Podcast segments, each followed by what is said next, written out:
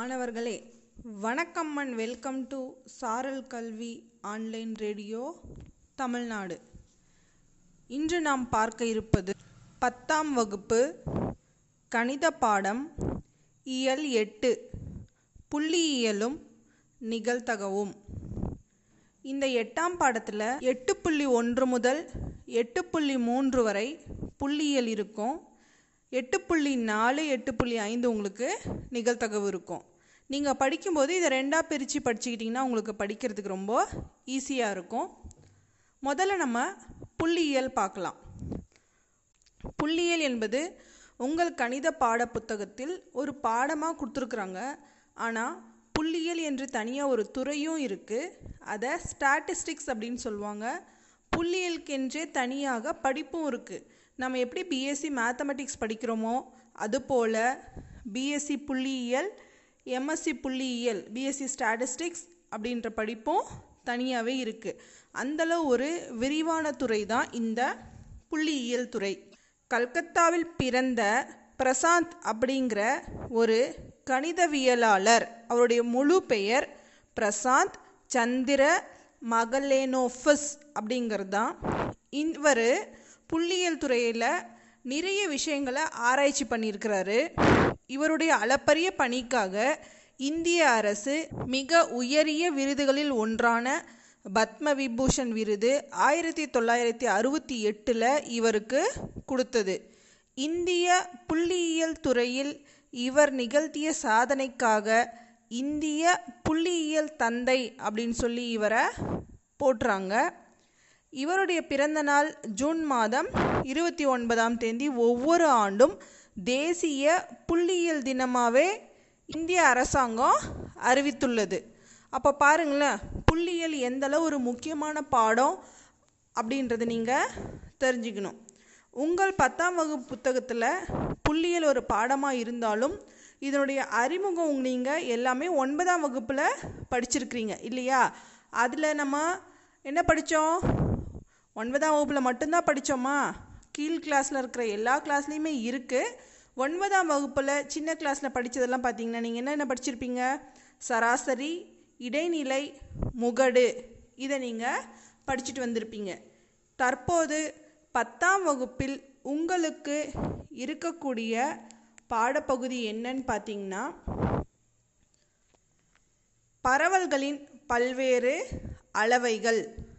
இந்த பரவல்களின் பல்வேறு அளவைகள் ஒன்று வீச்சு இரண்டு சராசரி விளக்கம் மூன்று கால்மான விளக்கம் நான்கு திட்ட விளக்கம் ஐந்து விளக்க வர்க்க சராசரி ஆறு மாறுபாட்டு கெழு.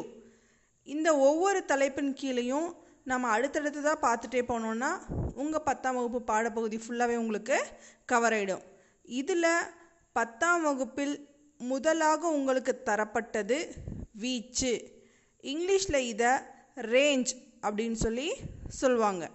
வீச்சு என்பது கொடுக்கப்பட்ட தரவில் மிகப்பெரிய மதிப்பிற்கும் மிகச்சிறிய மதிப்பிற்கும் உள்ள வேறுபாடு டிஃபரன்ஸ் நம்ம அதை கழித்தல்னு சொல்லுவோம். ஸோ வீச்சுக்கு சிம்பல் வந்து கேபிட்டல் ஆர் மிக பெரிய மதிப்பு லார்ஜ் ஸோ அதுக்கு வந்து சிம்பல் எல் மிகச்சிறிய மதிப்பு அதுக்கான சிம்பல் எஸ் அப்போது வீச்சுக்கான சூத்திரம் வீச்சு ஆர் ஈக்குவல் டு மிகப்பெரிய மதிப்பு கழித்தல் மிகச்சிறிய மதிப்பு. ஷார்ட்டாக சொல்லணுன்னா R equal to L minus S அடுத்தது வீச்சின் குணகம் அல்லது கெழு அப்படின்னு சொல்லுவாங்க. வீச்சின் குணகம் அல்லது கெழுங்கிறது வேறு ஒன்றும் இல்லை. அதுக்கும் அதே மாதிரி ஒரு ஃபார்முலா இருக்குது வீச்சின் குணகம் அல்லது கெழு சமம். L minus S by L plus S அப்போது இந்த ரெண்டு ஃபார்முலாவை இன்னொரு தடவை சொல்கிறேன் நீங்கள் நல்லா ஞாபகம் வச்சுக்கோங்க. வீச்சுக்கு R is equal to L minus S மீப்பெரு மதிப்பு கழித்தல் மீச்சிறு மதிப்பு. வீச்சின் குணகம் அல்லது கெழு. அதுக்கான சூத்திரம் L minus S by L plus S சரி மாணவர்களே இதில் உதாரணத்துக்கு ஒரு சிறிய கணக்கு பார்க்கலாம். ஒன்று முதல் பத்து வரை உள்ள இயல் எண்களின் வீச்சு காண்க. ஒன்று முதல் பத்து வரை உள்ள இயல் எண்கள். அப்போ இ- நம்ம கொஷின் என்னென்ன? கொடுக்கப்பட்ட எண்கள்? ஒன்று கமா இரண்டு கமா மூன்று நான்கு ஐந்து ஆறு ஏழு எட்டு ஒன்பது பத்து. பத்து நம்பரை நம்ம இப்போது எடுத்துக்கிறோம். இதில் மிக பெரிய எண் எது? பத்து. அப்போ எல் இஸ் ஈக்குவல் டு பத்து. மிகச்சிறிய எண் எது? ஒன்று. அப்போது S is equal to one இப்போ நமக்கு வீச்சு ஆர் இஸ் ஈக்குவல் டு மீ பெருமதிப்பு மைனஸ் மீச்சிறு மதிப்பு பத்து மைனஸ் ஒன்று சமம் ஒன்பது.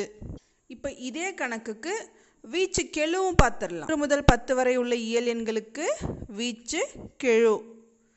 வீச்சு கெழு சமம் L minus S by L plus S L எவ்வளோ நமக்கு லார்ஜ் வேல்யூ பத்து. ஸ்மால் வேல்யூ ஒன்று. மேலே எல் மைனஸ் எஸ் பை கீழே L plus S L minus எஸ்னால் பத்து மைனஸ் ஒன்று பை பத்து ப்ளஸ் ஒன்று. அப்போ பத்து மைனஸ் ஒன்று ஒன்பது பை பத்து ப்ளஸ் ஒன்று பதினொன்று. இது நீங்கள் அப்படியே பின்னமாகவும் வச்சுக்கலாம். வகுத்து நீங்கள் தசம எண்ணாவும் மாற்றிக்கலாம் நன்றி மாணவர்களே. அடுத்த தலைப்போடு மீண்டும் உங்களை சந்திக்கும் வரை உங்களிடமிருந்து விடைபெறுவது பொம்மல்லி அரசு மேல்நிலைப்பள்ளி கணித ஆசிரியை